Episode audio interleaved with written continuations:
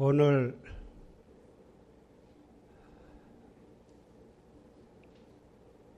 전강 대종사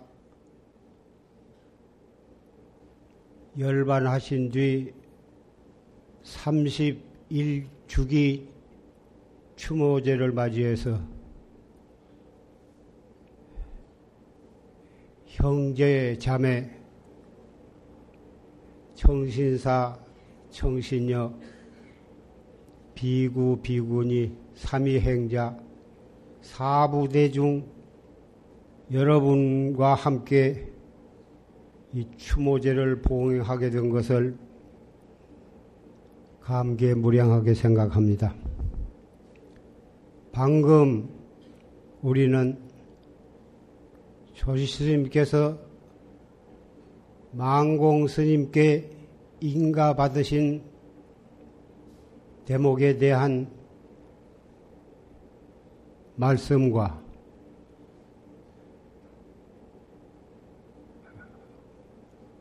망공 큰시임의 인가송을 조실스님의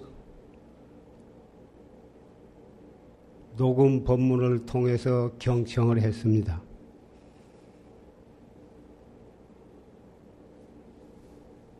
참으로 그 감개무량함으로 가슴이 벅참을 금할 수가 없습니다. 비록 열반하신 지 31년이 되었다고 하나 오늘 우리 형제자매 사부대중은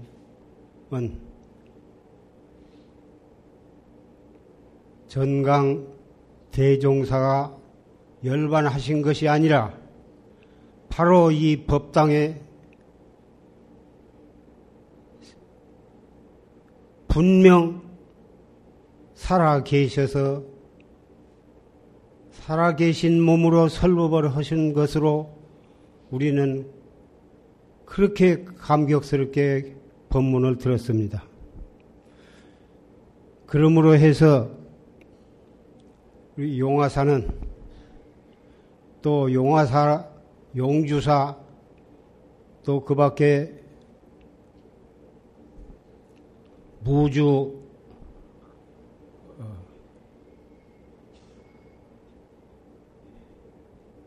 유봉사라든지 성년사, 복전함, 세등선원, 또, 이, 그 밖에 많은 조실스님을 시인하고 공부하는 선방에서는 조실스님의 법문을 들으면서 살아계신 조실스님으로, 조실스님으로 그렇게 공경하면서 그 법문에 의지해서 정진을 하고 있는 것입니다.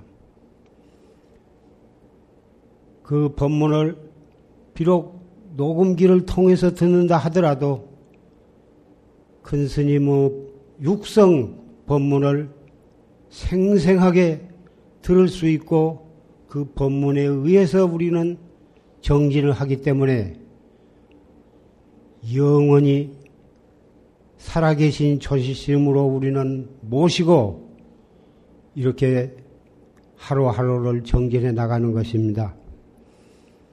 조시님께서 출가하셔가지고 어, 견성을 하셔가지고 어, 망공 스님께 인가를 받아서 33살에 통도사 보광선은 조시를 첫 번째 추대되었습니다. 33살이라고 하면은 아주 새파란 청년이셨습니다.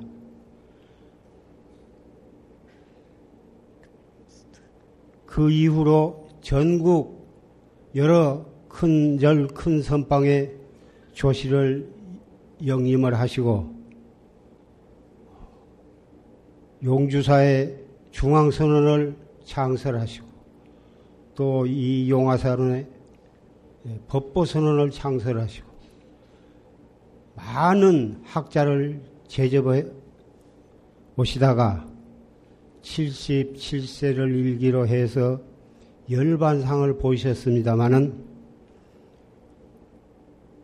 우리가 오늘 이 추모제에 마음속 깊이 명심할 것은 조시님께서 수많은 법문을 도처 선방에서 도처의 법회에서 설하셨습니다.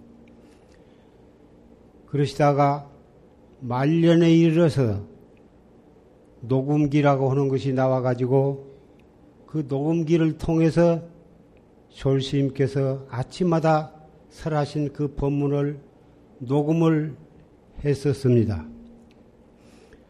그 테이프가 지금도 잘 보존이 되고 그래가지고 오늘 또 우리는 원하는 대로 그 테이프를 구해서 졸심의 생전 그 육성으로 된 법문을 들으면서 정진을 할 수가 있습니다. 그 많은 법문 가운데 오늘 이 법보제를 기해서 산승이 여러분께 말씀드리고자 한 것은 졸시님께서 그 많은 법회에 많은 법문을 설하셨지만 우리가 가슴에 깊이 명심해야 할 것은 졸시님께서는 일생 동안에 어떠한 종류의 어떠한 형태의 법문을 설하셨다 하더라도 그 법문의 골수는 활구참선법이라 하는 것입니다. 졸심의 법문을 경청을 하고 또 경청을 하고 듣다 보면 활구 참선에 대한 뚜렷한 사상을 우리의 가슴 속에 새기게 되는 것입니다. 활구 참선을 해야 바로 정진을 하는 것이고 활구 참선으로 통해서만이 바른 깨달음을 얻을 수가 있기 때문인 것입니다. 이 자리에서 무엇이 어떻게 하는 것이 활구참선이냐 하는 것은 시간상 말씀을 드리지 않고 조주스님의 법문을 정말 정성스럽게 경청을 하면서 정진하다 보면 그 활구참선의 골수를 여러분들은 깊이 인식하게 되고 그 법문에 의해서 바른 깨달음을 얻으시게 될 것입니다. 아직도 오늘 들은 법문은 법문으로 인해서 저 가슴은 너무 그 감격으로 인해서 아직도 안정이 되지 않습니다. 날씨는 춥고 어, 결제 중인데도 불구하시고 여러 선방 수자시인네들 그리고 청신사 청신녀 여러분들께서 이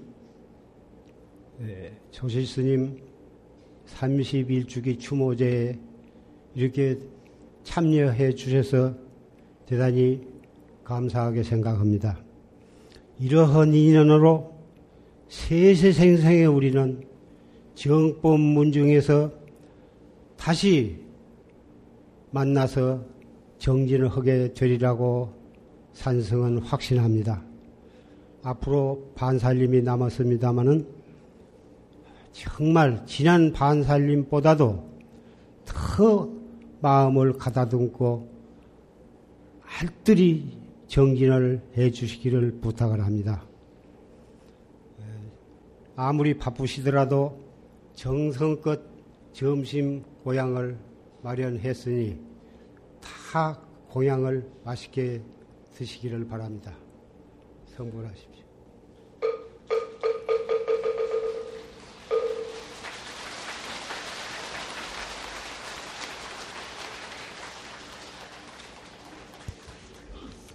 부처님께 공양 올리는